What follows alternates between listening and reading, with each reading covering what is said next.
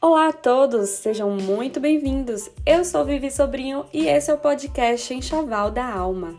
Aqui a gente fala sobre maternidade consciente, amamentação, parto e um pouquinho de cotidiano.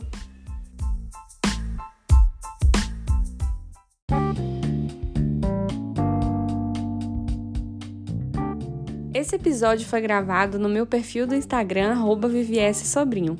Então, se você quiser participar dos próximos eventos ao vivo e não quiser perder nada, é só me seguir, te espero por lá.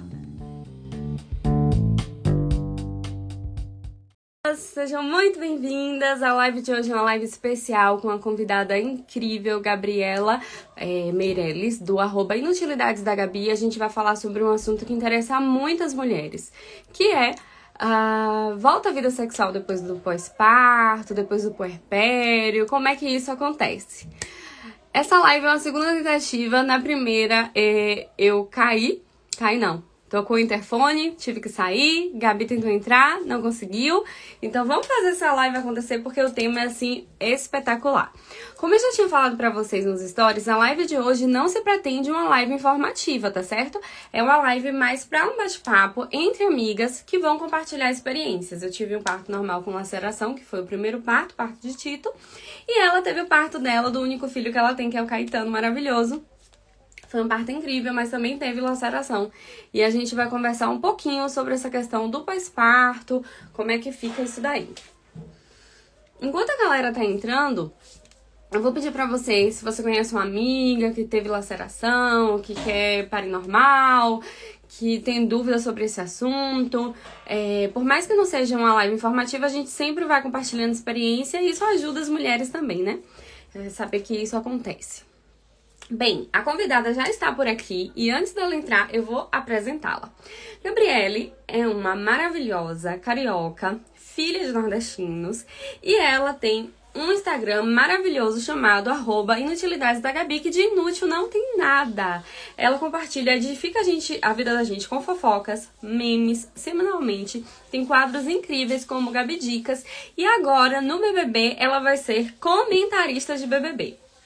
Então, se você não segue a Gabi, você tá perdendo tempo, né? Tem que seguir a Gabi e eu vou aqui aceitá-la. E quando a Gabriela entrar, já manda essa live para seus amigos, ou para seus amigos não, para suas amigas, que é um papo mais de comadre. Oi, gata! Olá! Deixa eu ajeitar essa ring light aqui, deixa eu subir. Mulher, tu não sabe como eu tô tombada hoje, viu? Passei uma make aqui na cara. Tô até de filtro. Não, eu, eu tô péssima. Eu tô, eu tô, gente, desculpa aí, mas. Mas eu passei uma maquiagem na cara que eu ah. tô... deu dermatite, minha filha. Mentira! Verdade. Eu acho que um, um bronzer que tinha ali, eu falei, ah, vou fazer um contorno, amor. Uhum. Esse, esse contorno, esse negócio aqui que eu tenho de antes da pandemia. Fui confiando na Mary Kay, minha filha, tô com a cara toda inchada. Enfim. Que droga! Não, é, eu passei mas... o dia inteiro na rua hoje, aí cheguei estourando assim. Aí eu tomei banho correndo, fiz uma comida correndo. Aí só deu tempo do Adriano chegar no trabalho, aí tá lá com o Caetano e eu vim aqui. Aí nem deu tempo de maquiagem, só passei um corretivo básico. Mas tu é maravilhosa. Mas tu é maravilhosa e tá com a sobrancelha feita, né, gata? Que eu te acompanho, ah, eu sou sua cachorrinha. Já sei que você fez a, a sobrancelha hoje. Então, gente, essa é a maravilhosa Gabriela. Eu, já te pré-apresentei, mas você pode se apresentar também, por favor. Ai, gente! Então, me chamo Gabriele, eu sou advogada, tenho 34 anos, agora 34, né? Eu tentando aqui o TikTok, fiz mês passado. E eu tenho um Instagram aqui de fofoca, de meme, de tudo que é cultura inútil, entendeu? Que a gente ama mesmo. E também falo de coisinhas sérias também. Eu dou um puxãozinho de orelha, entende? De claro. vez de ver político. Então eu me posiciono. Eu sou Sim. posicionada. Ela é maravilhosa. Então, tem, quatro, tem quatro anos de idade, que é o meu filho, meu neném, meu neném, Caetano. Olha, eu botei aqui o título de. Um título assim, bem clickbait mesmo, que é sexo, é sexo, sexo Amei! Pra ficar clickbait pra essa, pra essa galera ficar, né? Mas então, Gabi, você é assim maravilhosa, meu achado, meu presente que 2021 me trouxe. Também, muito fofa. E aí, assim, gente, um dia lá, na verdade, quando eu conheci a Gabi, eu já tinha ouvido falar do relato de parto dela. No relato de parto dela, ela já comenta que teve a laceração e tudo mais. E esses dias, acho que mês passado, ela estava comentando que teve a laceração e como foi um pouquinho desse pós-parto dela. Eu tive uma experiência diferente, mais parecida, porque é bem complicado esse momento do pós-parto. Cada mulher tem uma experiência bem única, bem individual. Uhum. E a Gabi tem um jeito assim maravilhoso de falar. E por que é importante trazer esse assunto? Porque Gabriele é, conta o, o, parto dela de uma forma incrível. A gente percebe realmente que é uma mulher que estudou, se empoderou, se preparou, tanto para maternar, quanto para parir, quanto para amamentar. E aí a gente acha que só porque a gente teve parto normal, que vai ficar tudo lindo e maravilhoso. Mas não, a gente passa por algumas coisas que são comuns. E a gente uhum. acha ainda que quando acabam os 45 dias de pós-parto, a gente já tá pronta, linda, maravilhosa. Nunca será, nunca e será. E produtiva em todas as áreas, inclusive na área íntima, que o, o pós-parto é assim, né? Essa é uma ilusão que passam pra gente. Ó, tem muita uhum. gente aqui da Gabi, então eu vou me apresentar. Pra quem não me conhece, eu sou Vivi Sobrinho. Nesse uhum. meu Instagram, sou mãe de dois, duas crianças lindas e maravilhosas. Tito, de três anos e oito meses, e Mariana, de seis meses. Os dois Guerreira! normal.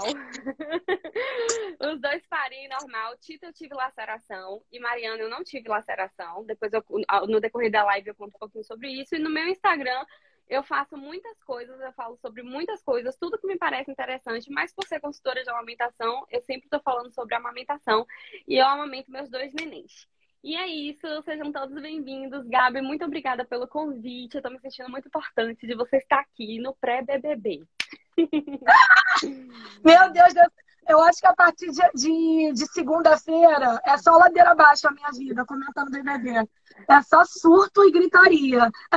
Todo dia de programa tendo conteúdo para gravar. Vai ser uma delícia. Juntar isso com o meu trabalho. E com a vida de mãe. Vai ser tudo. Com a vida de esposa. Ai, meu Deus do céu. É. E sozinha com o Caetano ainda, né? Sozinha com o Caetano, que a Adriana trabalhando. Chega aqui 8 horas da noite. Então, assim, imaginou o surto que vai ser. Mas tá tudo bem. A gente aguenta, né? Infelizmente, a gente aguenta. Porque a opção é, é aguentar. Do quê? A opção é aguentar. A opção que ah, é, é Que outra opção tem, né? Que outra opção tem? Uhum. Sim, gata. Então conta um pouquinho pra gente aí como é que foi o seu parto, essa parte, assim, a parte do parto. Vamos começar pelo parto. Então, vocês estão me ouvindo direitinho, tá? Ou a voz está distante, senão eu boto o fone. Não, tá é... tá ótimo. tá ótimo. Então, eu pari para parir aqui no Rio de Janeiro, né? Eu não sei, você mora na Bahia. É, é um martírio, como em qualquer lugar do Brasil, né? para Brasil é um martírio para parir, né? A cultura cesarista total. É, quando eu engravidei, eu pesquisei muito sobre todo esse universo do parto, né? Da maternidade, eu não fazia ideia de nada, eu engravidei no susto. E aí comecei a pesquisar, né? E aí me interessei por esse mundo do parto natural e não sei o quê. Aí assisti um monte de documentário, vi um monte de coisa. E, cara, eu escolhi, eu falei, não, cara, eu quero parir, eu quero parir meu filho. Eu não quero fazer cirurgia. Eu tenho pavor de cirurgia, porque eu tenho um caso na família que a irmã do Adriano, ela ficou paralítica por causa de uma anestesia maldada de cesárea. Sabe? Uhum. Então, assim, uhum. ela era uma mulher, né, normal, vida normal, e do nada, por causa de um erro, né, na anestesia, ela ficou paralítica e atrofiou os nervos dela todo, e, cara, muito complicado. E eu vi isso a minha vida inteira. Por isso que quando eu engravidei, eu comecei a pesquisar isso de, de parto, porque eu já tinha esse, esse histórico na, na família, e eu fiquei desesperada. E aí que eu entrei nesse mundo de ver como é Gabi. que é. Hum. Eu, acho isso, eu acho isso muito importante de ser dito, sabe? Porque eu, como é que eu me interessei pelo parto normal? Minha mãe é, sempre contava a minha história de parto. E aí, quando eu tinha hum. seis anos de idade, ela engravidou da minha irmã. E a gente tem memória quando a gente tem seis anos de idade. Eu me lembro de ver a minha mãe no pós-parto da minha irmã, eu nasci de parto normal. E, tipo, todo aniversário ela me contava uma história de parto. Então era uma coisa bacana tal. É, eu nasci de parto normal. E minha irmã nasceu de cesariana. Quando eu vi minha mãe deitada naquela cama, no pós-cirúrgico, eu fiquei em choque. Minha mãe tava, tipo, não podia se mexer, não podia falar, não, tava super uhum. inchada. Ela tava com soro de acesso venoso no pescoço, Gabriele. E eu, com seis anos de idade vendo aquilo, eu fiquei assim, em pânico. Então, eu coloquei na minha cabeça desde muito cedo que o normal era parir normal. Mas assim como você, eu não sabia que para parir a gente lutava e é treta demais, né? É, muita treta. Eu fiquei assustada quando eu, quando eu comecei a pesquisar sobre esse mundo, né? Eu falei, gente, que, que eu estou fazendo, onde eu estou me enfiando. Mas assim, foi isso. Foi pesquisando, colhendo informação, assistindo documentários aí, o Renascimento do Parto, quem está grávida, assiste, que foi um divisor de águas na minha vida, na minha gravidez. Assisti esses documentários que tem Netflix. Foi onde eu aprendi mesmo várias coisas. Aí comecei a frequentar roda de parto natural, né? Procurei, na época usava o Facebook. E aí uhum. tinham várias rodas de conversa, né? De grávida, e aí eu fui. E, cara, na época eu tava com plano de saúde, mas o meu plano não cobria, não cobria parto. Eu tava com plano de saúde, mas não cobria parto. Aí o que, que eu fiz? Munido dessas informações, eu falei, cara, eu já não vou conseguir o parto pelo plano mesmo, né? Nem que eu quisesse, porque é muito difícil você conseguir parto natural pelo plano, vamos combinar. É quase impossível. Então eu nem me atentei a isso. Eu fiquei indo nas consultas sabe, com uma médica que eu achei que era maneira. É, e fiquei indo nas consultas com ela. E ela respeitou a minha decisão. Ela sabia que eu ia parir no SUS. Ela sabia, entendeu? Então uhum. eu fiz o meu pré-natal todo pelo plano. Mas quando chegou a hora de parir, eu fui para o SUS. Tem um hospital aqui no Rio, que é o Maria Amélia, que é o melhor, é a referência de parto natural humanizado aqui no Rio. Inclusive, fica a dica aí para as mulheres que simplesmente foi isso. Fiz o pré-natal pelo, pelo plano e fui parir com, fui, um, parir com 41 semanas. Então, assim, eu esperei mesmo, até as últimas. Esperei, esperei. E, e aí tem um relato de parto, gente, que eu contei da forma mais bem-humorada possível, né? Tentando minimizar a dor e a loucura que ia parir. Mas foi isso, fui super respeitada no meu parto. Meu parto foi só eu, minha doula, que eu levei minha doula para o hospital, né? Eu, minha doula, meu marido e uma enfermeira obstétrica. Nem teve médico no meu parto, foi só enfermeira.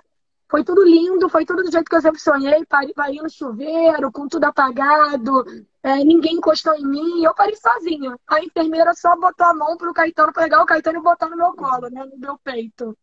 E eu fui muito feliz, tive uma experiência muito linda de parto. E assim, mas lacerei, né? Porque o Caetano nasceu com quase 4 quilos, era uma criança muito grande. E eu acho que a posição também que eu pari, né, de cócoras, é, uhum. falo que ajuda a lacerar mais, né? Porque a gravidade faz assim, bum, né? Eu não sei. É, eu é porque isso é Sabe? muito relativo. Como eu falei no início, a gente não, não tá aqui dando informações técnicas, uhum. né? Mas a gente está compartilhando nossa experiência. Mas essa questão de laceração varia demais. Às vezes, um bebê super grande, eu já vi bebê de mais de 4 quilos nascer e a mãe zero. Não acontece nada, é, verdade. Não nada. Então, assim. Eu tive, eu falei assim, eu tive azar. Minha pepeca não é, não é elástica. Eu não tô entendendo que essa pepeca é tão usada nessa vida, entendeu? Me enxoxar desse jeito, né? Querida, oh, queridíssima. E, cara, eu tive laceração grau 2. Foi uma laceração, uhum. uma bela de uma laceração, né? Mas, assim, ainda assim é melhor você ter uma laceração natural do que se fosse um médico te cortando, certo? Com certeza. Certíssimo. Não tenha dúvida, não tenha dúvida. Eu queria ver o. Minha filha, eu queria ver o diabo mesmo um bisturi na minha frente. Eu falei assim, eu já tinha ido com isso tudo na minha cabeça pro parto. Eu falei assim, cara, se aparecer algum médico falando que vai acelerar meu parto, que vai fazer não sei o que, não sei o que lá, eu já ficava imaginando minha cabeça, eu dando um chute na cabeça do médico eu fazendo escândalo, falando, não chega perto de mim. Ô, oh, Gabi, então eu tenho que te contar, eu tenho que te contar o que aconteceu no meu parto de Tito. Que foi, que foi basicamente isso daí. Só que o, o chute foi Ciro, meu esposo, que deu. Porque assim, Tito. Meu Deus! Oh, minha filha, presta atenção nessa história. Tito ia nascer de um parto domiciliar, tal. A gente fez as economias, juntou todas as moedas possíveis, pagamos o parto hum. domiciliar. Só que assim, meu trabalho de parto estava muito lento. Eu tinha doula também, tinha duas enfermeiras obstétricas comigo. Quando a bolsa rompeu, eu já tinha quase 24 horas de trabalho de parto ativo Caramba. e tinha 7 centímetros e tinha, e tinha mecônio. Para quem não sabe, a gente pare quando chega a 10 centímetros. Quando chega a 10 centímetros, a gente aguarda chegar a vontade de empurrar o bebê para o bebê sair. Então, uhum. eu ainda tinha 3 centímetros para caminhar. Quando a bolsa rompeu, eu tinha mecônio. Aí rompeu às 9 da manhã. Quando deu assim, uma da tarde, eu ainda tava com os mesmos 7 centímetros. Nossa, que tristeza, mulher. Ô, oh, minha filha, tinha O meu trabalho de parto né? foi muito rápido. A minha bolsa não estourou, né? O Caetano nasceu na bolsa. A gente Ai, tirou a bolsa dele assim, ó, no meu colo. Ele nasceu empelicado. Nasceu, Ai, nem estourou a bolsa. Foi assim, pois 6 é, mas... horas de trabalho de parto, muito rápido. Mas pelo menos, Mariana, foram três horas de trabalho de parto. Nossa, Mariana, muito rápido. Foi. E foi domiciliar, e não teve laceração, e foi um parto. Ai, que tudo. Só que assim, a gente juntou as moedas para pagar o parto domiciliar e não pensamos direito como é que ia ser caso tivesse transferência hospitalar. Então a gente foi parar no plantão. Quando chegou no plantão, a médica falou bem assim: ai, não sei o que, já fez uma guia de internamento com cesariana, o sofrimento fetal. Aí Ciro, né, safo todo, leu a guia na hora de fazer o internamento. Aí ele foi e passou um mel na boca da médica que tu nem imagina. Que a médica conversou com ele e depois ela levantou e falou bem assim: então quer dizer que você quer um parto vaginal? E eu lá, alucinada de contração, não sei o que. Essa mulher me colocou ainda parada para fazer o cardiotoco. Tô lá eu parada. Aí eu me deu vontade de rir da cara da médica. Porque falou parto vaginal. Tipo, ah, é isso que você quer? Então vamos. Aí beleza, fiz o cardiotoco, não sei o que. Ela me deixou é, bem à vontade. Só que na hora que eu cheguei a 10 centímetros, é, eu não, eu não pude escolher a posição que eu ia parir. Eu pari na cadeira de parto, eu ia parir em mitotomia, que é meio deitada de perna aberta. Vocês, não sei se vocês chegaram a ver o vídeo de Chantal. Eu ia eu pari naquela mesma posição que ela estava, sabe? De, de, perna aberta. Eu não pude uhum. escolher a posição de parto. Isso Nossa, que droga! Isso influencia, porque se a mulher. Mulher, eu não conseguia escolher... ficar deitada. Eu só conseguia ah. ficar em pé no meu trabalho de parto. Deus me livre ficar deitada. A dor aumentava muito mais. O único momento que eu tive que dar uma deitada para ela ver, é, botar aquele negocinho para ouvir o coração do neném, né? Eu fiquei assim, uhum. assim, quando eu encostei no negócio, eu falei, não, pelo amor de Deus, eu preciso ficar de pé. E só o chuveiro uhum. quente que me aliviava mesmo. Uhum. E eu fiquei lá, uhum. no chuveiro quente. Aí depois ela até desistiu e ela ficou dentro do chuveiro comigo, assim, ó, ouvindo o batimento do neném, né? Porque eu não conseguia. Eu só conseguia ficar em pé. Não conseguia ficar deitada, meu Deus. Imagina no meu parto de Mariana, no meu parto de Mariana, que foram três horas, o povo. Quando a galera chegou, né? A médica, a enfermeira e a doula, Primeiro que elas não, não sabiam em que nível eu tava, não deixei ninguém nem tocar na minha barriga, só escutaram Mariana e só perceberam que realmente eu tava avançada quando eu comecei a fazer puxa, fazer força. Aí, vai nascer mesmo. Aí foi lindo. Mas assim, no de Tito, teve a parte triste da história, gente. Isso é muito triste. É, a médica, como ela não me deixou escolher a posição que eu ia parir e tudo mais, eu falei, tá, então tá bom eu Tito estava indo e voltando, indo e voltando. A posição que eu ia parir era meio em pé, era isso que meu corpo pedia. E Tito ficava indo e voltando, indo e voltando. Aí ela virou para pegar o bisturi. Aí ela virou e falou assim: Eu vou cortar. Filme de terror. Quando ela falou, olha, eu me arrepio até hoje. Já tem três anos e oito meses. Eu já tive um outro parto lindo. Mas quando ela falou assim, eu vou cortar, que eu ouvi ela pegando, sabe, os metais batendo um no outro assim. Eu nunca senti tanto medo na minha vida. Eu prometo para vocês que eu nunca senti tanto medo. Aí Ciro tava Nossa. meio que longe assim do em frente a, a mim, ele tava vendo, né, o que estava acontecendo. Quando a médica virou para pegar o bisturi, que ela voltou, ele já estava no meio das minhas pernas. Aí ele virou Salvador ela. da. Salvador, Salvador da. Pepeca. Ele foi Salvador de salvou, o patrimônio, salvou o patrimônio. Exatamente. Ele entrou assim no meio das linhas retas, a médica virou. Quando virou, deu de cara com o Ciro, assim. Meu tipo, Deus! o Ciro é baixinho e é, a médica era alta, ela era alta, assim, meio larga. E aí ela viu o Ciro em pé, assim, você, aqui, aqui você não corta. Jogou essa na cara da médica. Nossa, ela deve ter amado vocês, deve ter amado. O médico adora, a médico adora ser, ser contestado. Não, e no meio, no meio do rolê, o menino, a cabeça do menino indo e voltando. Indo e aí, voltando. Ciro, o Ciro, aqui você não corta. E a médica, vou cortar sim. Aqui você não corta. E eles levantaram, se afastaram de mim e começaram a bater boca. Meu Deus, gente, que inferno! Cruzes, Foi, mulher! foi. Foi um negócio assim de outro mundo. E aí, é, eu tava lá, né? Falei, olha, essa mulher não vai me cortar. Garrei no negócio assim, que a cama tinha um trem assim de ferro. E aí eu levantei o quadril e comecei a fazer força. Empurrar. Não, vai sair agora, vai sair. Vai sair agora. Ainda pensei assim, eu me lasco toda, mas essa mulher não me corta, ela não me corta. E aí, é, aí pronto, aí a cabeça de Tito ia e voltava, ia e voltava, e aí saiu. Quando saiu, é, eu lembro que a médica falou, chamou o Ciro e falou assim, aí ó, rasgou. Ela falou isso. Porque Ah. desceu o sangue, né? E ela falou, aí, rasgou. E aí Tito veio e tudo mais, mas foi assim, uma experiência muito intensa pra gente. E, na Uhum. verdade, é uma experiência violenta, gente. Não, não tem como a gente até rir e tudo mais, porque realmente é uma situação inusitada. O médico e o pai da criança batendo boca no meio do parto. Ciro realmente foi muito corajoso, porque Uhum. a gente sabe que não é todo acompanhante de parto que tem coragem de fazer o que ele fez, É, de tentar a De médica bater de frente com o médico. de bater Nossa. de frente com o médico e dizer assim, aqui você não corta não, quero ver você cortar.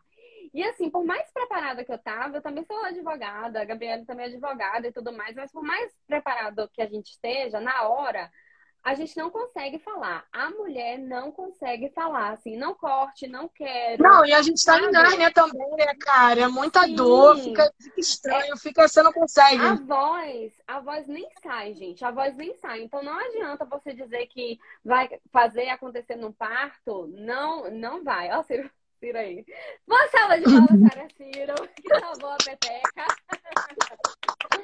Maravilhoso! Minha laceração não foi tão grande. E ainda sofri uma outra VO, que foi quando é, ela fez o ponto. Eu tenho a impressão de que ela costurou a mais. Porque eu me lembro da cara da minha, é, da minha enfermeira obstétrica. Quando ela olhou assim, uns dias depois, né? Ela olhou assim, ela falou, eu não teria costurado. E saiu. Aí eu falei, véi, essa mulher fez merda aí nessa costura. Porque, além de tudo, gente, eles, elas, eles ainda fazem isso, né? De costurar mais, sei lá o quê. Ó, é uma loucura. Mulher, se a mulher não for empoderada e não tiver, tipo, quem banque com ela, no parto, a mulher só se lasca. É, Isso que aconteceu, e essa foi a história da minha laceração. A minha laceração foi uma laceração provocada por violência obstétrica mesmo. E mais, quando terminou o parto, eu olhei assim, eu falei, oi, obrigada, doutora. Porque ainda rola essa, gente. O povo falando de Chantal, ah, porque a Chantal tá defendendo o médico. A gente defende, ainda agradece a equipe. Agradece o show de horrores que foi. Ai, não sei o quê. Nossa, foi, eu, eu não consegui assistir o vídeo da Chantal porque só um tiquinho que eu assisti me deu muita vontade de chorar. E eu falei, cara, eu não quero isso, não quero essa energia aqui. Aí eu não assisti. Mas assim, porque na época que eu tava grávida, eu assistia tantos vídeos sobre isso, é, justamente para me empoderar, né? E aí, eu, eu hoje em dia eu não aguento mais, eu não consigo ver nada de violência obstétrica, porque é uma parada que eu sei que o momento é tão dolorido para a mulher, e a mulher ainda passar por isso é assim, um filme de terror total. Eu não consigo, é, assim, pensar se acontecesse um negócio desse comigo, sabe? É muito triste. Eu não consigo mais ver nada. Quando tem assunto de violência obstétrica, eu não consigo de fato assistir. Me dá um gatilho, eu não sei. É, mesmo eu não Uhum. tendo sofrido nenhuma, e o meu parto ter sido maravilhoso. É, eu tive laceração grau 2. A minha enfermeira que me deu ponto, né? Porque teve. Eu tomei pontos externos e internos, bastante. Externos não foram tantos, foram uns três pontos. Mas uhum. internos foram incontáveis, porque ficou bem coisado lá dentro, sabe? Tava uhum. sangrando muito, arrebentou muita coisa. E aí ela deu ponto, mas ela falou, a primeira coisa que ela falou é, ó, eu não estou dando mais em você. Eu quero que você saiba que eu não estou fazendo isso. Eu estou dando os pontos que tem que dar aqui, porque tem muita coisa aberta. Aí eu falei, não, tudo bem. Só que aí, cara, depois a minha cicatrização foi assim, horrível, horrível. Porque eu tenho, eu descobri que eu tinha problema de queloide, né? Porque uhum. até então eu não sabia. Então, assim, uhum. alguns pontos meus internos deram queloide. E aí, minha uhum. filha, tu imagina o negócio cicatrizando, formando umas bolinhas assim, super doloridas, e ali na entrada uhum. da vagina, sabe? Uhum. Nossa, gente, eu fui assim. Eu já sabia que eu ia ficar de resguardo, todo mundo sabe, né? Tem uns 45 dias de resguardo. É, eu nem pensava em transar. Quando terminou o resguardo, eu ainda estava muito assim, cara, não existe possibilidade de transar aqui, impossível, entende? Você ainda estava muito na simbiose. É, e eu ainda sentia dor, assim, um pouco. Na primeira semana, foi, assim, desesperador, né? Ponto, fazer xixi. Eu fiquei quase uma semana sem evacuar, assim, de tanto medo que eu tinha de ir no banheiro. Porque como eu tomei, uhum. é, a minha laceração foi quase perto do ânus, eu tinha medo. Eu achava que quando eu fosse no banheiro, eu ia me rasgar toda, sabe? Então, assim, eu fiquei, eu acho que o psicológico deu uma travada. Eu fiquei quase uma semana sem ir no banheiro, gente, sem fazer número dois, cara. E aí o desespero, né? Aí a minha médica me deu um monte de coisa aí, fibra, não sei o quê, os negócios pra né, amenizar aí o, o cocôzinho pra quando saísse não, não me lascar toda. E aí foi isso. Mas com 45 dias, eu ainda senti uma dor do, do negócio do queloide, sabe? Incomodava. Uhum. E foi isso. Aí depois que passou o resguardo, a minha médica começou. Não, antes do, de passar a data do resguardo, né? Quando formou os queloidezinhos, ela já foi tirar, né? A gente fez, tirou, ela botou, é, manipulamos ácido e ela fez a cauterização dentro no consultório mesmo, é, com anestesia e tal. E aí eu fiquei aí mais um tempo, assim, né, com medo. Cara, eu só fui transar a primeira vez, depois que eu tive o Caetano, com ele com uns quatro meses. Eu fiquei quatro meses aí, sem nem pensar em, em furunfar. E eu falava assim, gente, isso é quase impossível, porque, né, você sai de uma vida de transante para uma vida de não transante. Ai, meu Deus do céu. Ô, oh, Gabi. O que, que, é isso? Nem sei o que, que é isso. Eu não, não, tô, não tô com vontade. Exato. Ó, oh, perguntaram aqui a diferença entre lacerar e o corte do médico. É importante fazer essa diferenciação. Ó, a laceração, ela é fisiológica. Então, quando o neném sai e rasga, por mais que rasgue, ele está rasgando, por exemplo, os músculos rasgam na direção da fibra. E aí, para o corpo cicatrizar, é mais fácil. Então, por exemplo, Gabi teve um problema com a laceração é, natural. Se fosse um corte cirúrgico, que é feito contra a fibra, Seria é, muito pior, gente. Seria muito, muito pior, pior. Muito pior. E além disso, o corte é assim, não existe evidência científica que justifique fazer o corte. Porque é. muita gente, igual teve um médico, um médico humanizado que, depois, que deu entrevista no Fantástico, falou: ah, em algumas ocasiões é importante dar o corte para prevenir laceração.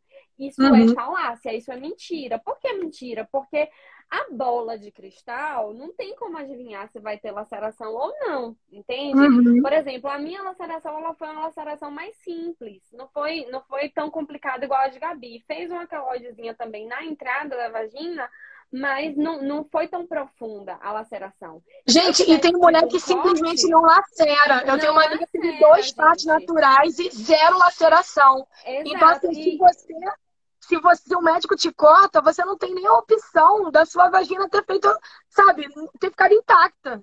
É, é tipo Isso. a certeza que o negócio você... vai lacerar todo, você vai ficar ferrada. Você tira a possibilidade daquela mulher ter um períneo íntegro. Você corta, uhum. entende? E assim, ah, porque teve laceração no primeiro parto, ou teve episiotomia no primeiro parto, no segundo tem que ter. Não, aí eu tive uma laceração no primeiro e o segundo, ó, períneo íntegro, tudo lindinho. Uhum. 48 horas depois do parto, eu já tava maravilhosa, né? Se não fosse sangramento, eu já tava né, a, podendo voltar às boas, se também tivesse vontade. Mas enfim. Aí, mas mas eu, a minha laceração foi menor. Eu não tive esse, esse, essa situação do cocô, eu demorei também. A gente fica com medo uhum. é, do cocôzinho. No parto de Mariana, eu não tive laceração, mas mesmo assim eu tive medo de fazer cocô. Quem tem cesárea também fica com medo de fazer cocô é, é, importante frisar isso, que quem, que tem, quem tem cesárea também fica com medo de fazer cocô. E existe essa, essa, essa, essa mentira, né? De que depois de 45 dias de parto, a mulher já tá pronta pra. Já tá pronta. não tá.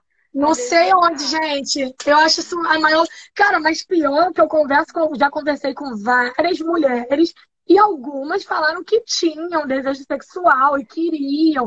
Aí eu falo, gente, como. Eu sempre fico assim, chocada. Tem alguém aí que, que, queria transar, gente, logo um pouco depois de, do parto?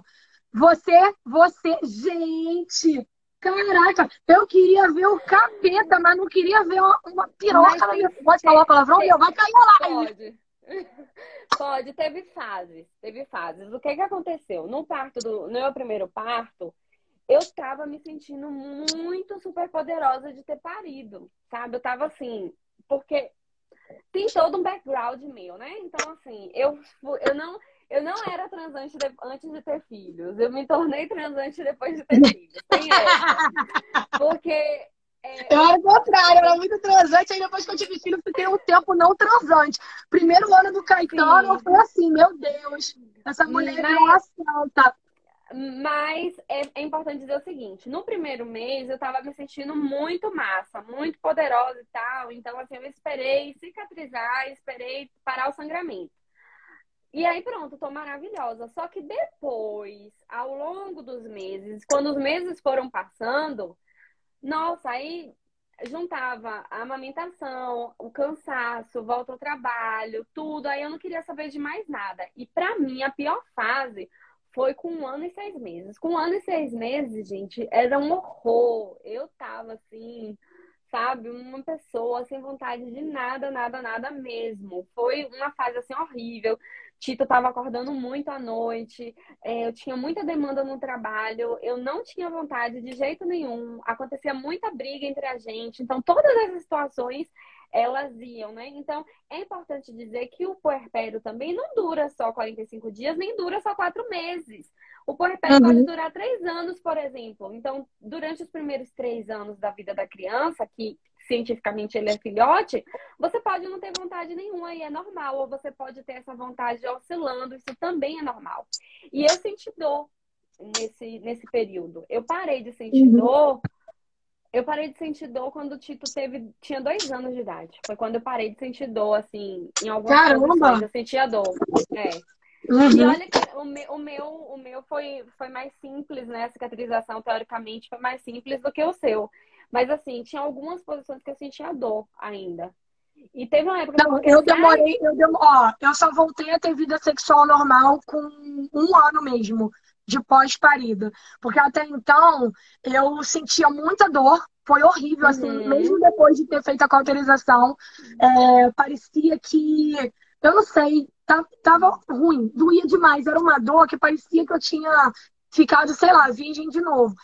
Peraí, gente, deixa eu falar com o Caetano. Caetano, vai lá com o seu papai, que a mamãe tá falando um assunto aqui que não é legal pra criança ouvir, tá bom? Vai lá com o papai, papai tá botando sua comida, tá bom? Fecha a porta pra mamãe. Beijo. Eu aqui falando de sexo e o menino aqui do lado, aqui, né? sem condições. E aí, eu senti muita dor no primeiro ano. Aí eu quase não transei, porque eu ficava assim, traumatizada, por mais que tivesse preliminares e tudo, e usasse muito doía muito, doía muito. Gente, é uma dor que eu não sei nem explicar, sabe? Doía de todas as formas. Era assim, só rolava masturbação mesmo, porque penetração doía muito, muito. Era assustador. E eu ficava assim, cara, será que isso não vai passar nunca? Será que isso não vai passar? Eu chorava assim de desespero, porque eu falava, gente, eu quero a minha vida sexual de volta. Eu quero Você voltar. se arrependeu, Gabi, assim, em algum momento você se arrependeu? Ai, meu Deus, do parto. Tipo, ai, se eu tivesse tido cesárea. Não, eu em momento nenhum. Em momento nenhum. Nenhum. Cara, porque eu sei que aquilo ali era, era uma fase, sabe? E eu conheço mulheres que fizeram cesariana e também não, não sentiam dor na hora de transar. Então, assim, Uhum. é uma coisa muito relativa, não sei explicar. Eu acho que une também o lance. Eu também estava lamentando. O Caetano acordava de hora em hora de madrugada. Eu não dormia. Uhum. Então, assim, tava Uhum. tudo misturado. Eu tava muito cansada. Eu amamentava muito. É, é isso. Uhum. Aí, sabe, É. tudo, tudo interfere ali. Tudo interfere. Sim, Não me arrependi nem um interfere. segundo. Não, nem um segundo. Meu parto foi muito sonhado, foi muito respeitoso. Eu gostei muito e eu sabia que poderia acontecer. E aconteceu, e beleza. E, né, vida que segue. É, eu fazia também massagem, tipo, fisio, é, fisioterapia pélvica. perineal. Uhum. É, né, no períneo e tal, com uma pomada, eu fazia todo dia. E aí foi amenizando. Na verdade, eu só comecei a. Só melhorou minha vida sexual. Eu parei de sentir dor e ficou tranquilo quando eu menstruei a primeira vez. Que eu fui menstruar quando o Caetano tinha quase um ano, entendeu? Então, assim, quando voltou minha menstruação, eu acho que tudo melhorou. Eu, assim, não sei explicar. Os Voltaram hormônios. Os os hormônios. hormônios, isso.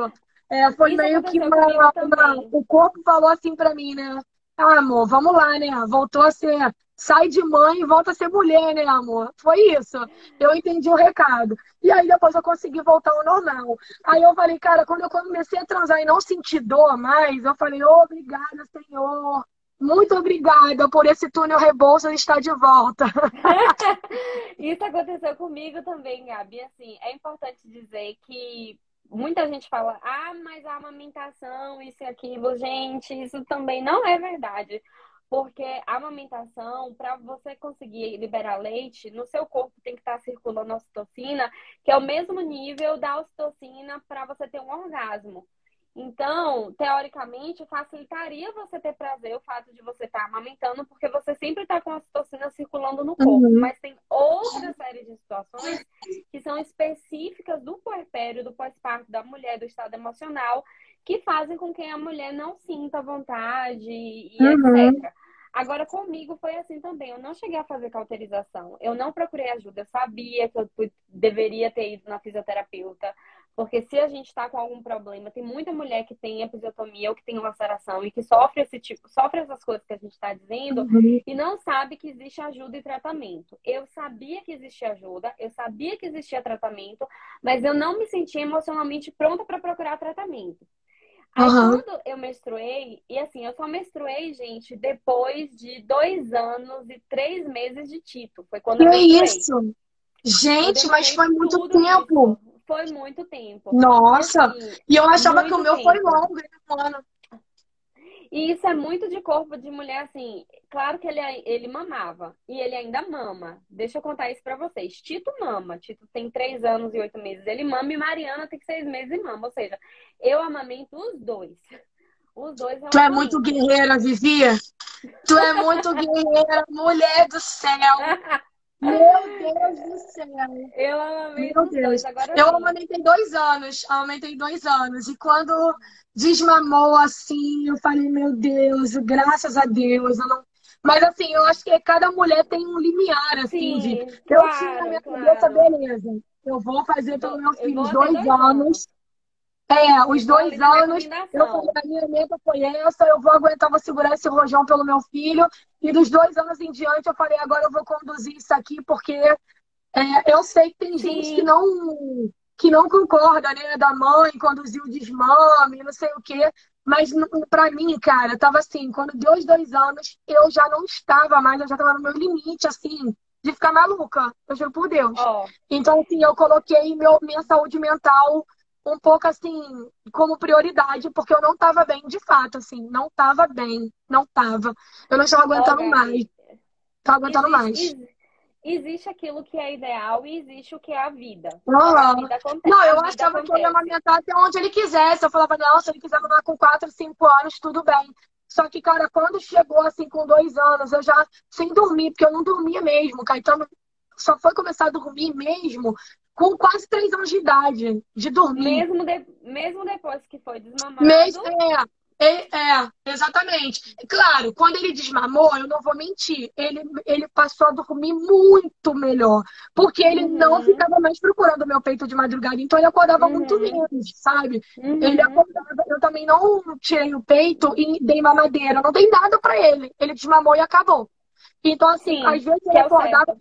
É, ele acordava de madrugada e ele pedia banana, ele pedia fruta. Aí a gente dormia com os potinhos já cortadinho, manga, a banana. E aí ele acordava, com fome, ele já pedia. Ele já tava assim, fome, fome, fome. Aí a gente dava fruta pra ele de madrugada. Era fruta, era água, era suco.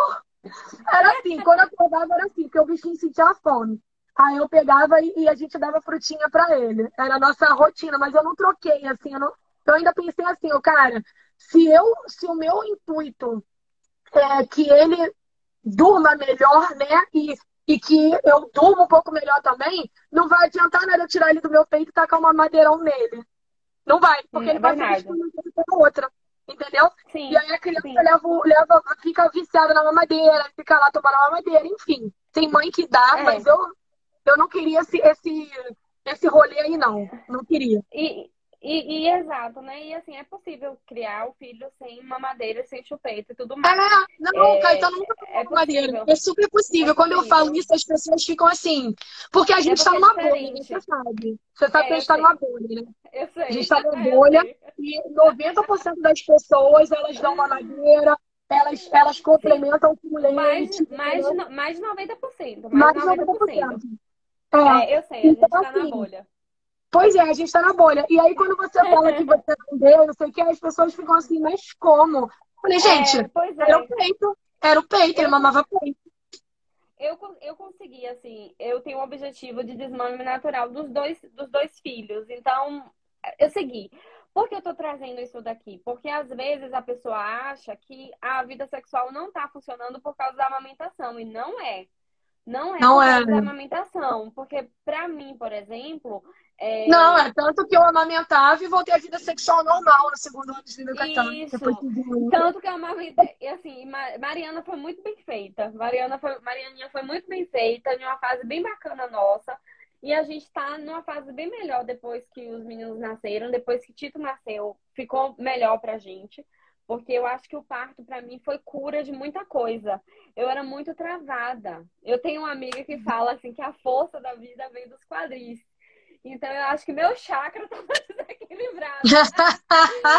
Aí quando, quando eu pari, quando eu pari, eu, eu senti realmente. Agora, por exemplo, o Gabi teve uma laceração que foi tratada. Aí eu não estava preparada para tratar a Gabi. Tu sabe o que, que eu fiz?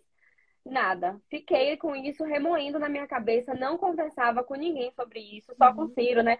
Ah, assim não, assim dói e tal. Aí a gente, é, eu não tinha tanta dor assim, a gente conseguia algumas posições, mas não conseguia tudo, então não era uma liberdade total. Quando eu Uhum. voltei a menstruar, mulher, o, o nozinho que tava lá por dentro, gente, isso não é evidência científica, e não, a gente não tá dizendo aconteceu com Gabi, aconteceu comigo, mas não quer dizer não. Procurem ajuda e procurem tratamento. Mas o que tinha lá de queloide ou de nó, de nódulo, desfez quando eu voltei a menstruar. E aí parou de doer. Parou total, Caramba, assim. que maravilha. Que Mas maravilha. foram, mas foram dois anos e três meses. Foram dois anos e três meses nisso. Porque assim, a, e a, claro que a amamentação ajuda a mulher a não menstruar, mas depois de seis meses a mulher já pode menstruar normalmente, ainda É. normalmente. E Uhum. aí tem mulher que desmama e que mesmo depois do desmame ainda demora um, dois anos pra voltar a menstruar, sabe? Então, assim, não confia nisso. Se você tá precisando de ajuda, não confia que quando voltar a menstruar vai ser igual, não. Procura ajuda logo, né? Porque Uhum. se- sexo é, no pós-parto é muito difícil. A gente já não tem vontade de fazer. Ainda a gente ainda tem algum incômodo. Tá É sofrendo, é. É, é. é Muito complicado. Não, e eu falo assim, que pra também não ficar com medo, né? Porque às vezes você fala assim, Eu, quando converso com algumas amigas, algumas ficam com medo. Mas, assim, de coração, depois, minha vida sexual voltou melhor do que era antes. Porque, eu não sei, para mim, parece que o Fica. parto ativou alguns pontos do meu canal vaginal que não estavam ativados. Então, Isso é assim, é eu tenho outros orgasmos, outros tipos de orgasmos, pontos diferentes, uma sensibilidade muito maior. É, orgasmos mais intensos também, eu juro por Deus. Então, assim, realmente, o meu parto, depois passou o primeiro ano, que foi essa confusão toda, depois foi só alegria. Eu tenho, assim, outra relação com o meu corpo e outra relação também com a minha vagina. Impressionante. E olha que pra, pra mim, no início, eu não queria nem olhar, porque eu tinha tanto medo de ver que tinha acontecido alguma coisa, que eu não queria nem olhar. Tanto que eu falei que a primeira pessoa que viu a minha vagina foi a minha melhor amiga, Dani, que ela que quando veio me depilar, assim, quando eu tava com quase quatro meses, né? Que foi quando eu resolvi, eu falei assim, não, acho que eu vou tentar transar. Aí eu falei, então, a Dani vem me depilar aqui, que eu vou depois vou tentar, vou tentar. Aí que eu falei, como é que tá o negócio aí embaixo? Aí que ela falou, amiga, tá tranquilo, amiga, tá tudo certo, é uma periquita normal. não tem nada, nem parece que você teve filho. Aí, eu, aí ela pegou, ele me mostrou.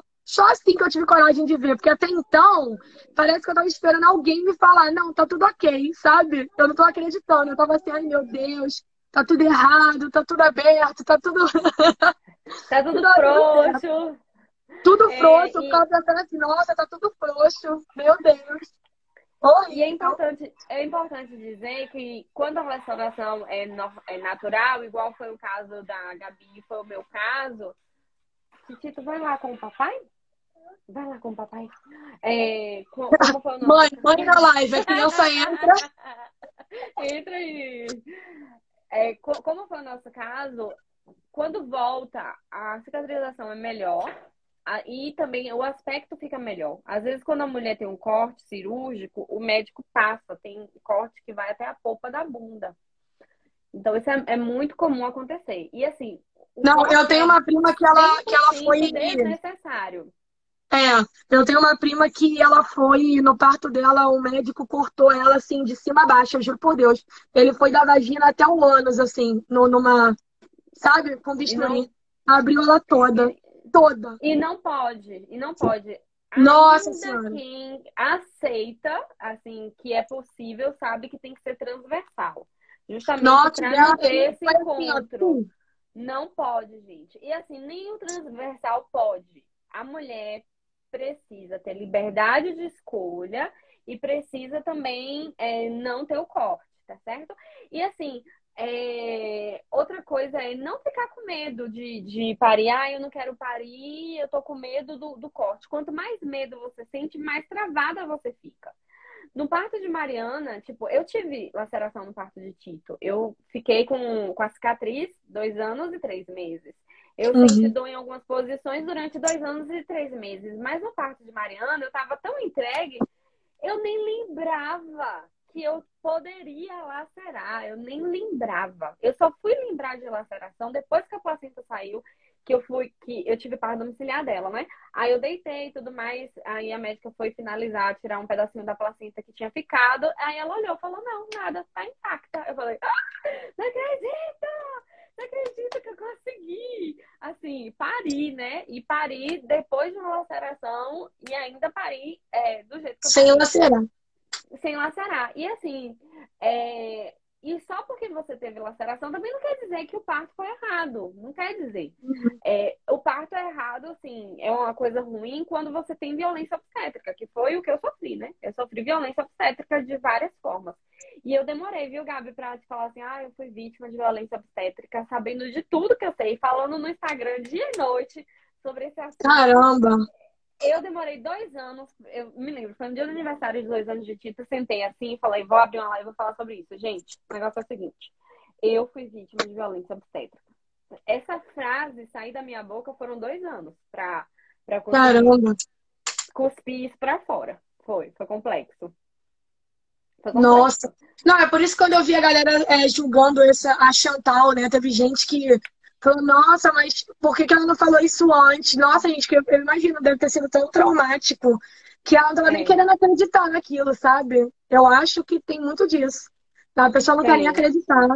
Eu tenho casos na família também de, de pessoas muito próximas que sofreram violência obstétrica e, e não, não querem enxergar que sofreram violência obstétrica, sabe? Então, assim, é uma coisa muito complicada, que não dá nem para ficar falando, não dá para você apontar na cara da mulher e falar assim, amor, você sofreu violência obstétrica, sabe? Porque, cara, é muito difícil, muito difícil. É. Então, é, é isso. É, é bem complicado, assim, muito sensível.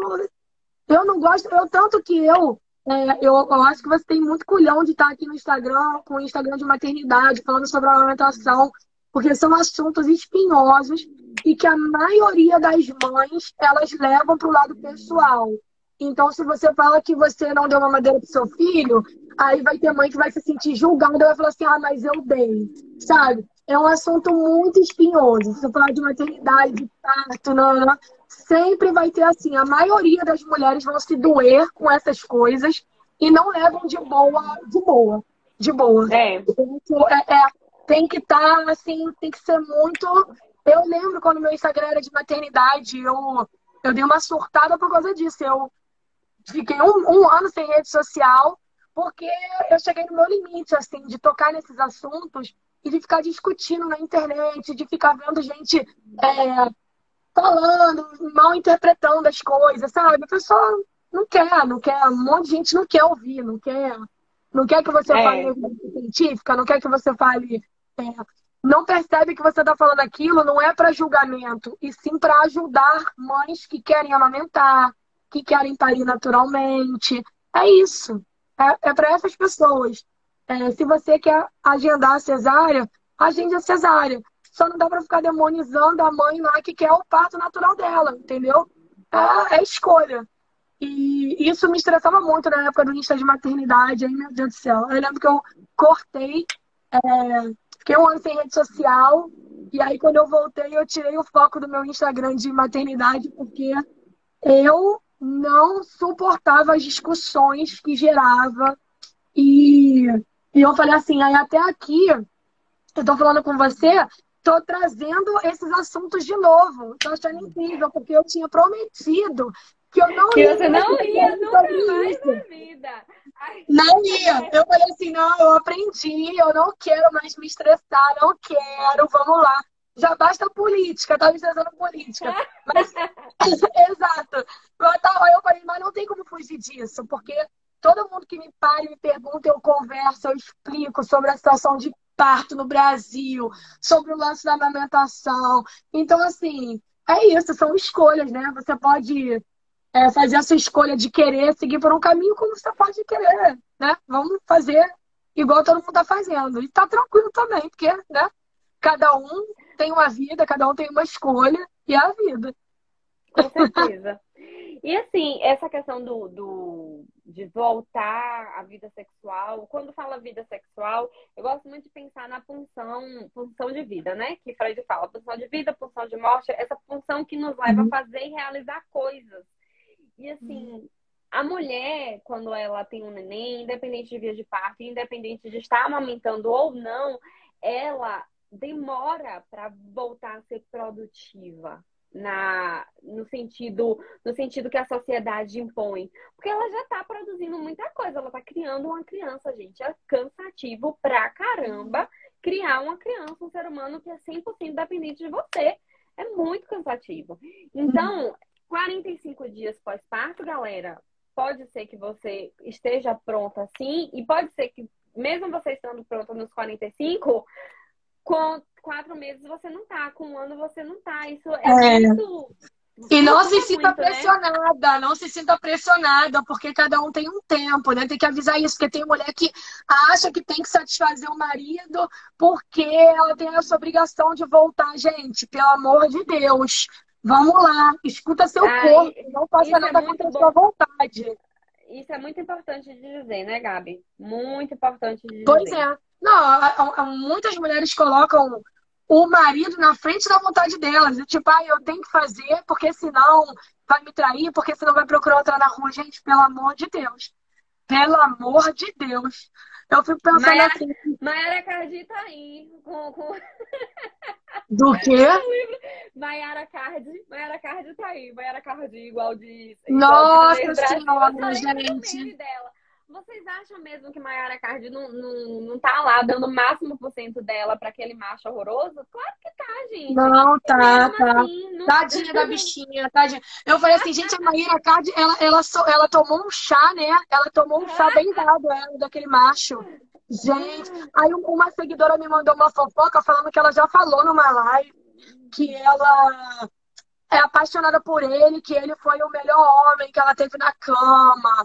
E que, assim, foi, é, minha filha, aquilo ali é amor de. Amor de, né? Pode falar aqui? Amor de pica? Amor de, pica, amor de pica. É. Coitada daquela mulher, gente, que triste, que triste.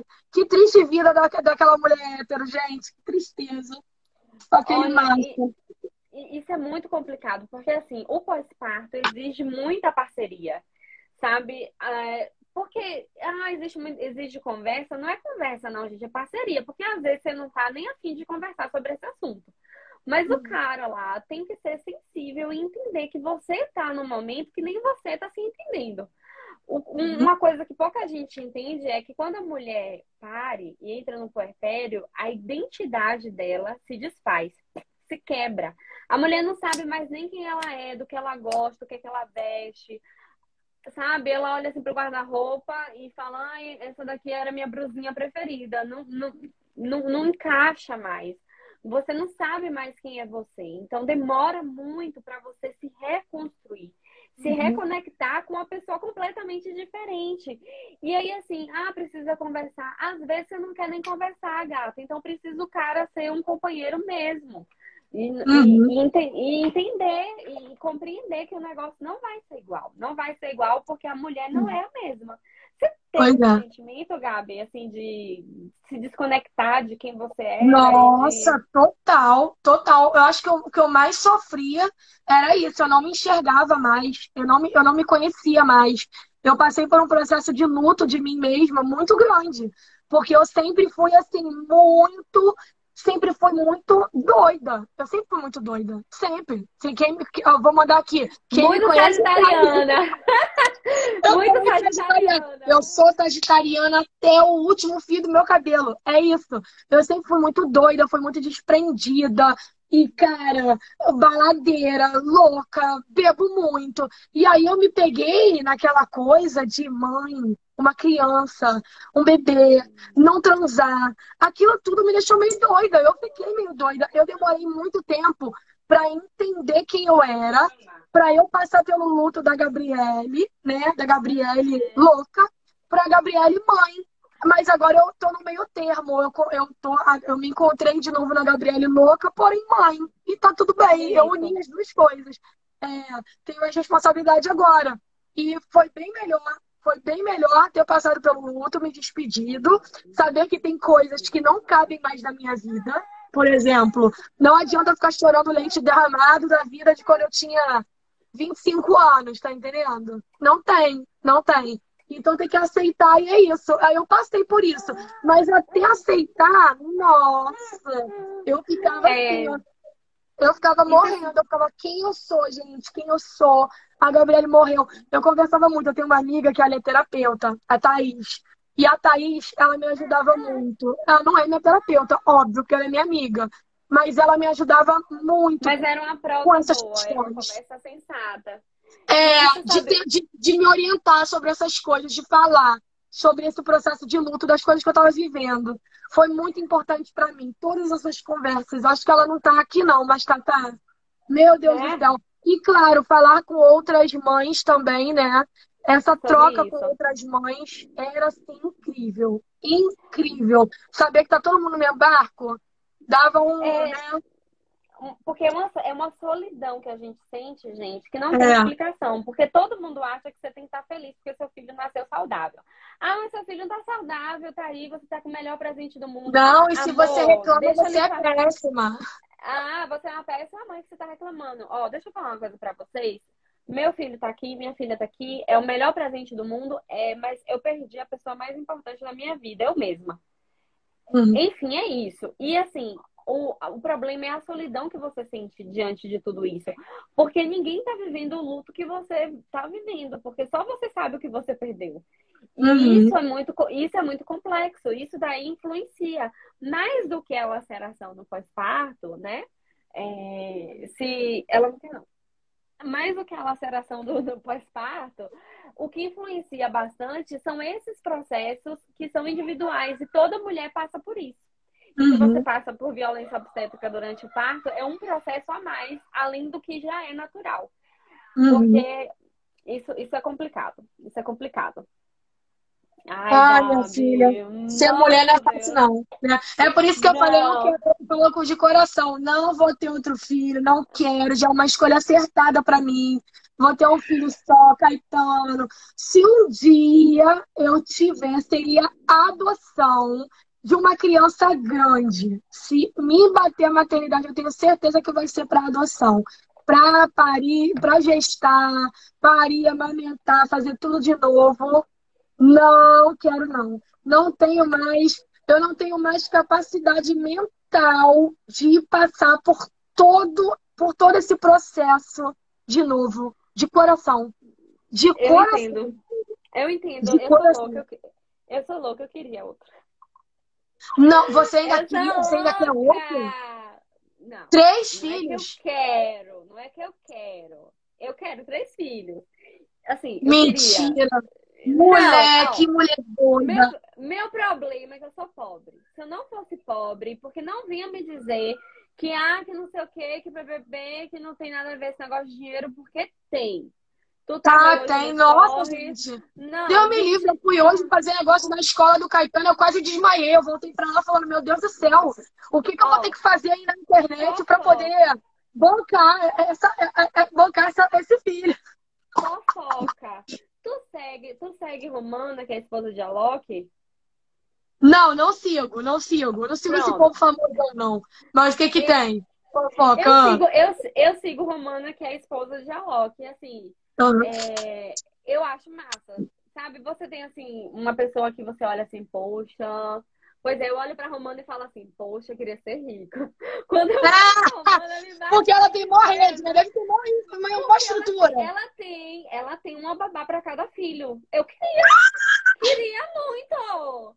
Oh, Minha filha, mas assim é Olha só, mas assim é muito fácil ter filho, gente. É igual aqui em Kardashian, com 500. Ela não cuida daquelas crianças. Gente, me desculpa, eu adoro a Kim, eu adoro a Beyoncé, todo mundo sabe que eu sou viciada. Mas elas não cuidam dos próprios filhos, gente. Não cuidam. Elas têm uma babá para criança. Quem, quem vê cinco minutos de Instagram não vê a vida toda. Agora, a Romana parece que cuida dos filhos. Cuida e tem rede de apoio. Pronto. Eu queria isso pra minha vida. Eu queria ser mãe, ser influencer, ganhar dinheiro sendo linda, ganhar dinheiro com a minha beleza, com o meu carisma, que eu não ganho um real nem com minha beleza, nem com o meu carisma. Vai ganhar, vai ganhar. Ah, eu queria isso pra minha vida, gente. Ser mãe de três filhos, sendo ganhando dinheiro com minha beleza e com meu carisma e tendo uma balaca pra cada filho. Era isso que eu queria. Mas sou pobre. Sou pobre. Ah, minha filha, a vida, a vida não é fácil, a vida não é fácil. Eu fico assim, gente, eu acho que a maternidade, quanto mais ajuda você tem, menos pesada ela é, com certeza. Se a pessoa tem lá, a pessoa cuida do filho, mas tem ajuda de babá, tem ajuda de rede de apoio, tem pessoas ao redor dela, e ela pode continuar uma vida, né? Consegue, sei lá, consegue tomar um café na padaria, sozinha consegue fazer a unha no salão, consegue, Sim. sei lá, fazer uma sobrancelha. Já é outra coisa. Já é outra é coisa. Outra coisa. Entendeu? É outra coisa. Ah, é mas infelizmente a maioria das mulheres, coitadas, não elas tem. ficam. Elas não têm, elas não têm, a maioria não tem rede de apoio. Eu não posso reclamar nem um segundo, porque eu tenho uma rede de apoio, meu Deus, minha mãe, meu pai. Eu também. Ah, o Adriano, não é rede de apoio, o Adriano é pai. Isso. Exerce de, de, de verdade, sempre exerceu né? Divide tudo comigo. Então, assim, eu não sei nem o que dizer. Minhas amigas me apoiam muito. Minhas amigas são incríveis. E olha que as minhas amigas não são mães, hein? Minhas amigas uhum. da comunidade e da vida, né? É. De infância, não são mães. Eu sou a única mãe. E todo mundo eu me apoia. Eu fui a primeira das minhas amigas também. Eu, eu não tive amigas. esse lance de me sentir abandonada, sabe? Porque eu tive uhum. muito amor ao meu redor, assim. Uhum. Tive muita, muita, muita.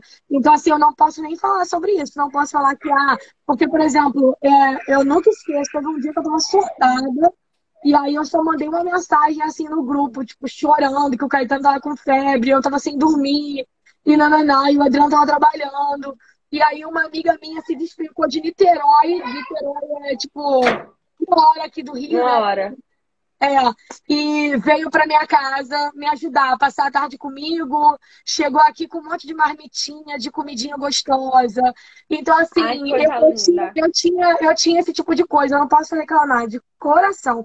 Minha mãe, se tinha aqueles dias pesados que eu não dormia, passava o dia com o Caetano, assim, no colo, Caetano chorando. Minha mãe saía do trabalho direto para minha casa. E só saía daqui quando a Adriana chegava do trabalho.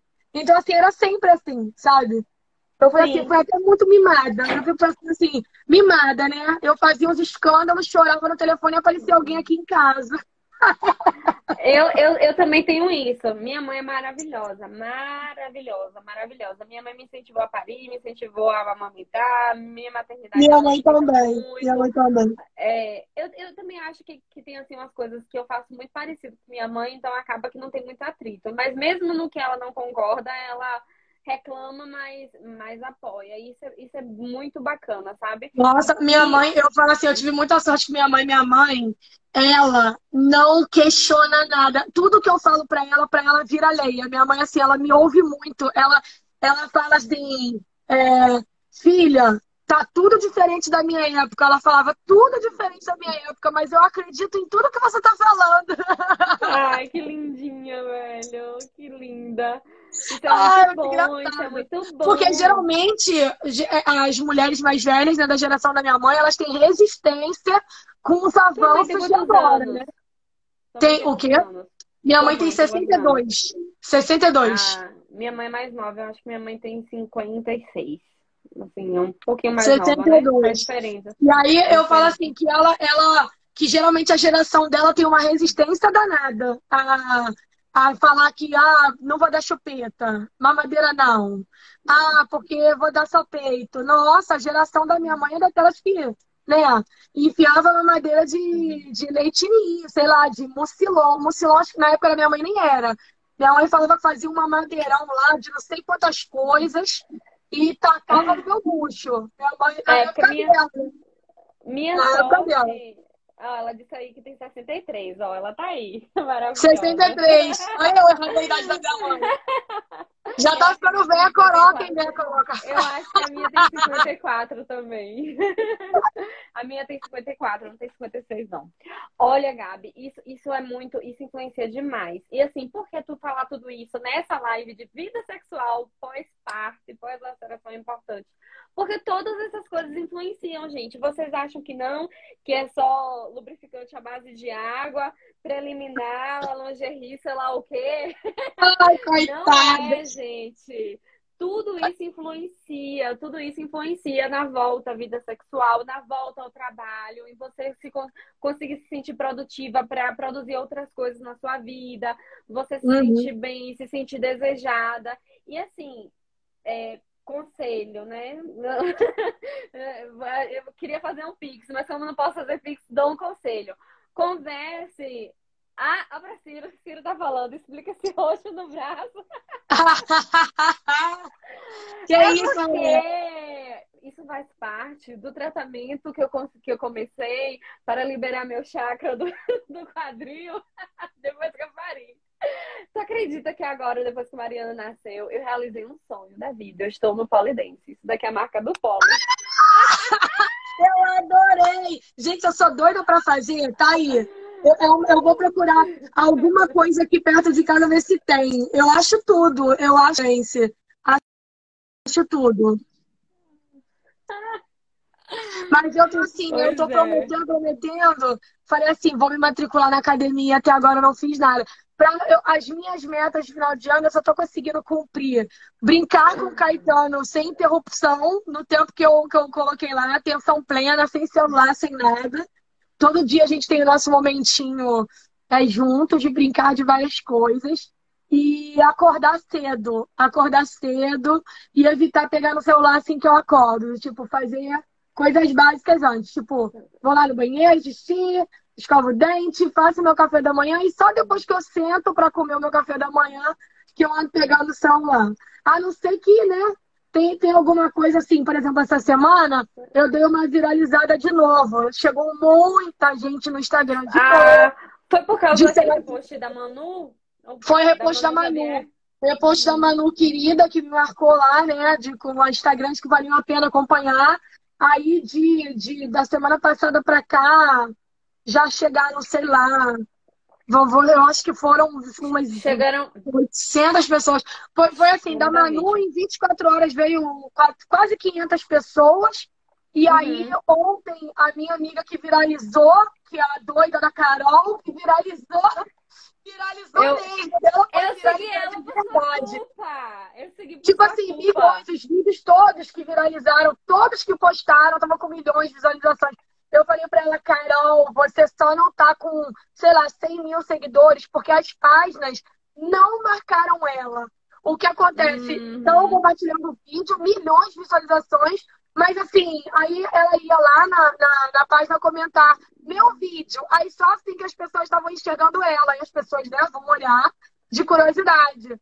Mas se não, eu acho que ela tinha. Ela já, eu acho que quando eu tava antes de entrar na live, eu acho que ela já estava chegando em 12 mil seguidores. Ela saiu de 2 mil seguidores para 2 mil. 24 horas. Ganhou 10 quando, mil seguidores. Quando você falou dela na primeira vez, ela estava com 2 mil e pouco. Quando dois eu. Quando você falou de novo que eu, que eu entrei de novo no perfil dela, porque primeiro eu entrei e não vi os stories, eu só entrei. Falei, ah, Tá, aí você fala assim, nasceu pra ser blogueira. Não, ela não tinha nada, não tinha nada de blogueiragem, mas eu falo nada. assim que os stories dela são, ela é muito engraçada. Ela é muito aí eu entrei natural, e fui ver os stories. Quando eu fui ver os... Quando eu fui ver os stories, aí eu segui. Aí quando eu segui, tinha 7 mil. Quando, eu, quando você foi fazer a sobrancelha, tinha 10 mil e 400 já. É, não, e hoje gente. quando a gente tava lá no salão, eu falei pra ela, eu falei, cara, que ela foi me mostrar o, os stories, né? Cara, os stories dela estavam com 20 mil views. Tem noção? O do, a galera curiosa entrando, né? Aí eu falei assim, Carol, pelo amor de Deus. Aí eu falei, ela só não ganhou mais porque ela não produzia conteúdo. Porque se tivesse alguma coisa de produção de conteúdo, ela, a galera fica, né? É porque a galera vai, olha, fica curiosa. Mas aí vê um Instagram normal, de fotinho, aí o pessoal não segue, né? Mas tem os Sim. curiosos e o negócio aí dela bombou aí. Ela tava meio doida. Totalmente. Ela é mãe também. Ela tem uma filha. Ela tem uma filha de 7 anos. Ela teve filho cedinho. Teve filho com 20. Ela com 27. E muito engraçado. Aí eu falei, caraca, que loucura. Vida virando de cabeça pra baixo. Aí eu falei, aí ela ontem me marcou. Aí por ela ter me marcado, eu já ganhei quase 500 seguidores também de ontem para hoje, que a galera curiosa do dela veio pro meu. Aí eu tô assim. E, o, e o seu Instagram? E o seu Instagram é redondinho. Pra quando viralizar, já, a galera já chegar, ela já, já fica, porque já. É, já fica, já fica. Eu falo assim, toda vez que alguém, é, que alguém coisa assim que indica, vem muita gente, porque a, o pessoal chega e já encontra, né?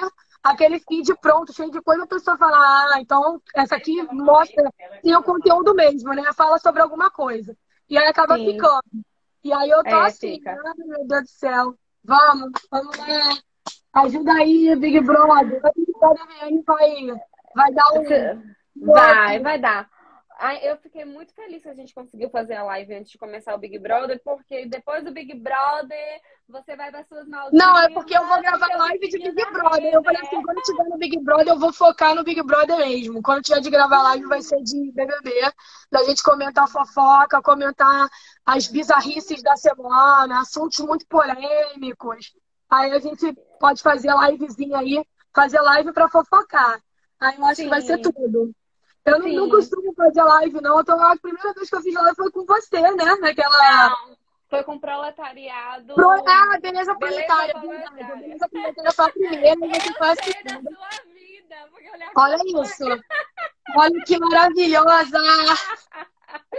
Foi a sua primeira eu sei que live. primeiro passado, mano. Eu sei que eu primeiro passado. Não sou hater, eu sou lover. Eu sou Gabi Ai, meu Lover. Deus do céu, maravilhoso. Eu sou Gabi, eu sou Gabi Lover.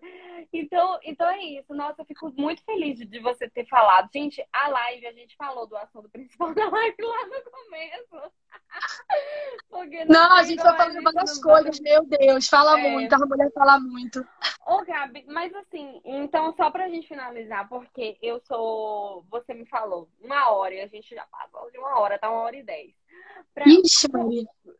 conselho assim que você teria pra dar, dica em relação a isso, a mulher que tá no pós-parto, tá nesse momento, que o que é que você, o que é que você falaria assim, se a mulher teve laceração, o que é que você acha assim que ajudaria, que te ajudou e que ajudaria essa mulher? Cara, de coração, acho que o, o que ajuda, na verdade, é obter informação mesmo de qualidade, conhecimento sobre isso e aceitar que é um processo natural do seu corpo e que aquilo vai passar. Eu sei que é horrível falar isso, às vezes a gente não quer, a gente quer uma coisa pronta, né? A gente quer um Uhum. negócio pronto. Mas eu acho que a melhor coisa é você aceitar, é você viver o seu filho, aquele momento ali que você tá, que é muito sensível, não se não ficar assim remoendo como você era, sabe? Eu acho que tentar tornar mais leve o que a gente sabe que é pesado pra cacete. Eu acho assim que é um momento que faça coisas que você gosta mesmo, assim, ah, assistir um filme, ler um livro, é, sei lá, comer uma coisa muito gostosa, não se prive, não se prive. Eu acho que foi isso que eu fiz, eu não me privei. Ah, tem gente que fica segurando, ah, que eu vou fazer dieta, ah, porque eu tenho que malhar, porque meu corpo tem que voltar.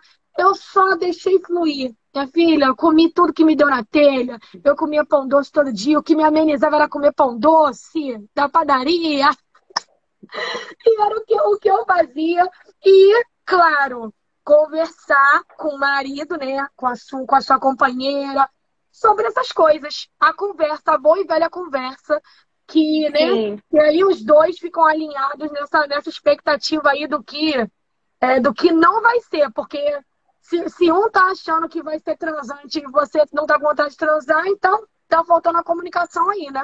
Então, É. acho que é isso. Conversa e tentar relaxar para não ficar pior do que já é o sofrimento lá de coração. Não tem, não sei, não sei mais o que dizer. E procurar ajuda. Se você ajuda. realmente mal, procura ajuda. fez.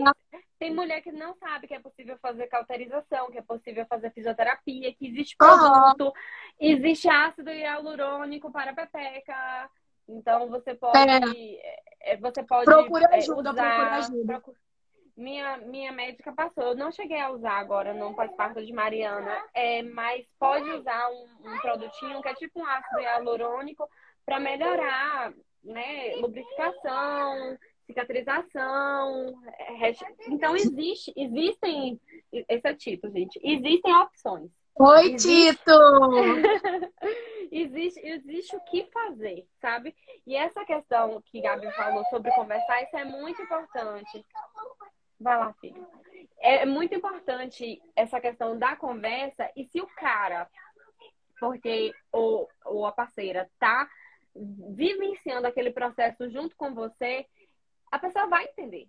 É, vai entender. É mesmo. Vai entender, vai entender, vai entender, vai entender sim. Não faça nada contra a sua vontade. Comece devagar, comece aos poucos, vá no seu limite, se respeite.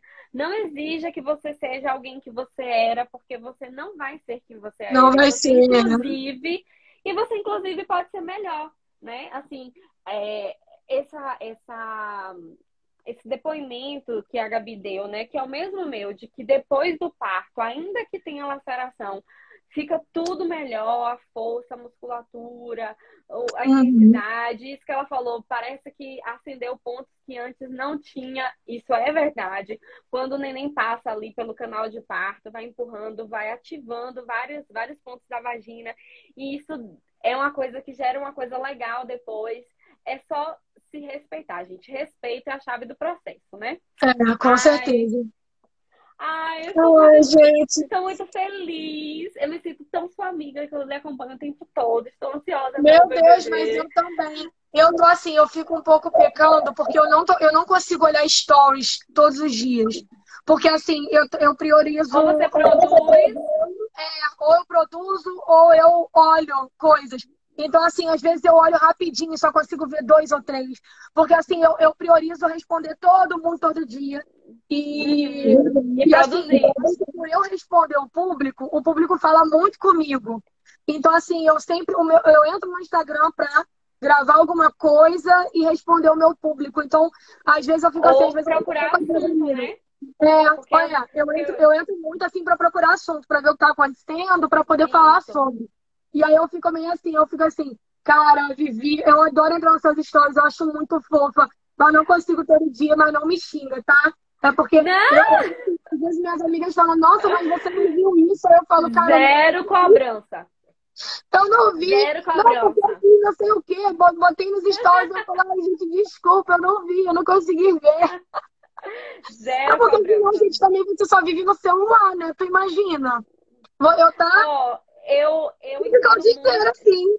Não tem eu como. entendo muito isso, porque às vezes a pessoa acha que só porque você trabalha produzindo conteúdo, ou você não trabalha, você é blogueira, gosta de estar tá ali no Instagram, tipo eu, você tá fazendo isso com o objetivo de trabalho no futuro e tudo mais, Uhum. você, você viu uma mensagem na hora, ou você viu tudo que a pessoa postou. Não é assim, gente. A vida acontece. Às vezes você Uhum. entra no seu story só para você botar alguma coisa, botar algum conteúdo, responder as pessoas e às vezes você não consegue. Eu entendo Uhum. bastante isso. Zero, zero Exato. cobrança. Por isso que eu sou sua cachorrinha. Eu tô até no arroba é, volta camponesa. Volta campanha. Deixa eu aproveitar seu Ah. público. Deixa aproveitar seu público e falar, me sigam, se vocês são mães, me Verdade, gente. Siga Vivi, Vivi é uma fofa. E Vivi também ainda faz fofoquinha aí, que ela posta nos stories dela e uns deboches também. Eu Maravilhosa. Posto, eu posto, eu posto uns deboches de vez em quando, assim, porque a, a maternidade é muito pesada, sabe? É muito pesada, assim. Verdade. Gabriele, posso falar, fazer uma fofoca aqui? Lançar pra Ah, você uma vale. fofoca de primeira mão, aproveitar a sua audiência, o seu público, mas não conta pra ninguém, porque eu ainda não falei nos meus stories, ninguém sabe. Meu Deus, E você eu- tá grávida. Que grávida, mulher! Ai, Eu meu Deus. fazer- Ai, meu Deus. Fazer um teste, porque eu transante. Depois de Mariana estou. Mariana tem seis meses, não posso engravidar, não posso. Que delícia. Mas, Ah, mas não posso engravidar. Olha, a gente consegue, viu, gente? Dois filhos, cansaço, vida materna, mas a gente consegue. Mas, aí, mas, a, gente- mas a gente consegue, a gente consegue, a gente consegue. Sim, o que eu ia falar é que eu estou organizando o meu primeiro livro. Vai Ai, agora que 2022. linda. Nossa, que chique. Ela é escritora, Ai, tô feliz. ela. Ela é escritora. Tô Que feliz demais. fofa. Ah, tô feliz demais. Isso vai acontecer em 2022, em algum momento, sem pressão também, sem, sem, sem pressão. Não tem data ainda, mas eu já estou organizando, viu? Estou feliz demais com esse novo momento. Ai, parabéns. Lindinha, linda, linda. Eu tenho uma novidade, mas eu não posso contar ainda. Mas vai, vai rolar uma novidade aí, vai rolar. Eu acho que mais eu vou, eu vou poder contar, acho que em, em uma semana. Em uma semana? É, vem aí uma novidade eu não posso falar agora aqui também, não, mas é uma coisa muito boa. Muito boa! Que bom, que bom. Feliz demais por você. Gente, e assim, tá chegando o BBB. Pô, não quando, quando meus- sair esse livro, a gente vai fazer o quê? Publi pras amigas. A gente vai, vai engajar muito, vai engajar muito. Deus. Vai ser Ai, livro de maternidade, vai ser livro de maternidade? Vai, vai, Ai, vai. de São- tudo. são é, principalmente alguns textos que eu produzi durante o puerpério de Tito. Então, vai ser só até ali aquele corte. Eu sinto que eu preciso, eu preciso fechar esse ciclo que foi o puerpério de Tito, e aí eu vou parir esse filho e, e seguir minha vida. É, é mais ou Ah, menos isso que tem. Ó, gente, entendi. cabeça de puérpera não, não, não funciona, não funciona certo, não. Ai, Ai, gente, Deus. Gabriela, e você? Eu tô ansiosa agora com essa grande novidade Ih, que vai chegar daqui a uma semana. Mas não pode falar agora não posso falar ainda não, não posso falar ainda não, de verdade. Mas, mas, mas ah. vai ser uma coisa bem, bem maneira. Ai, Aí, que bom. Uma, uma, boa parceria de, de criação de conteúdo. Uma coisa. Ai, ainda estou em fases contratuais. Ó, que vou, vou soltar um, um spoiler, estou em fases contratuais. Ai, ai, Vai, vamos aí, eu... vai, vem aí, vem aí. Eu vou, eu vou, eu vou ficar aqui, ó, engolir o que eu, o que eu pensei. Porque vai que eu chuto e é um chute correto, aí ela vai fazer aquela. Aí eu vou ficar sem graça. Não, não, espera, não, não, chuta, não. Não, não, não, vou, não vou fazer chute ao vivo, não, porque senão eu vou te colocar em saia, em saia justa. Não gosto de constranger os meus convidados. Gente, minha patroa chegou. Ai, meu Deus. A, a, Oi, gente, ó. Obrigada, galera que ficou até agora aguentando a gente aqui. Gente, olha a cara dela maravilhosa. Muito fofa, gente. Socorro. Socorro. Gabi, Obrigada, todo Obrigada mundo. por compartilhar assim, algo que é tão íntimo, né? Mas eu tenho certeza que ajudou muita gente, que vai ajudar. Sim, com certeza. Perguntaram, vai ficar salvo? Vai, vai ficar salvo, viu, galera? Vai ficar salvo sim.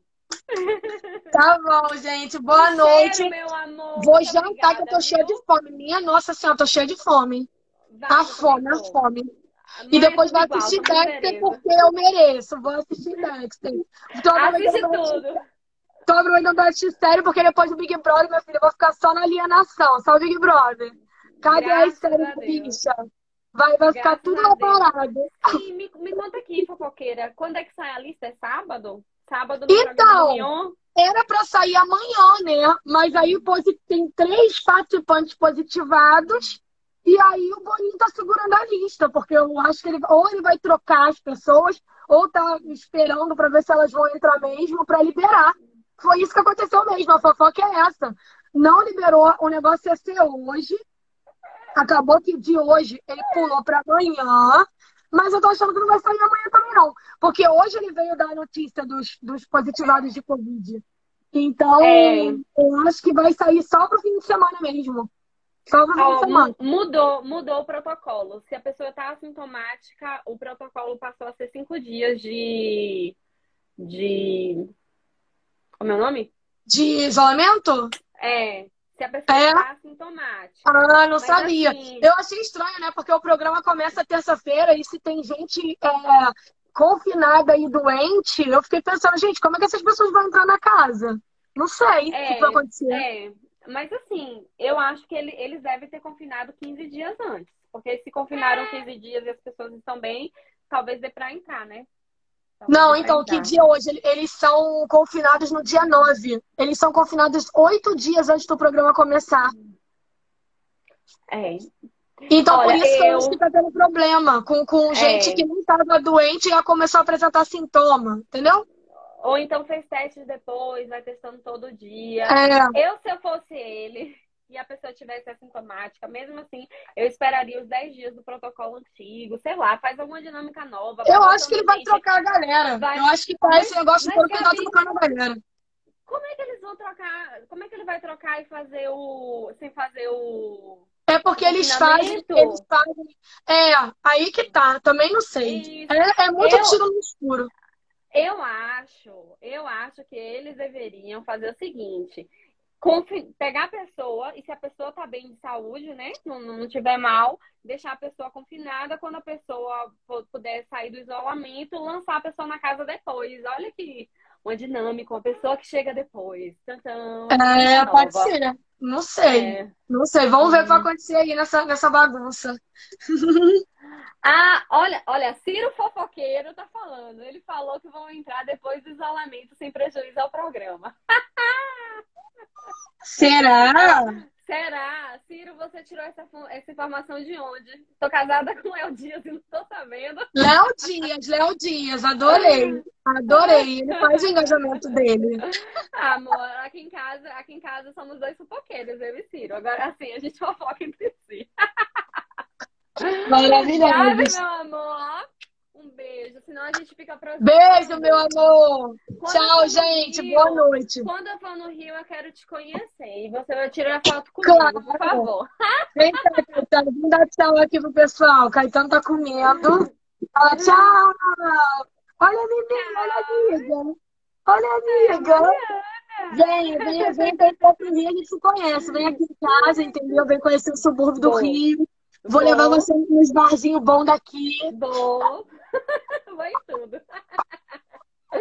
Vou em Então, tudo. tá bom. Tchau, Um tchau, beijo, meu amor. Tchau. Tchau. Tchau. Tchau.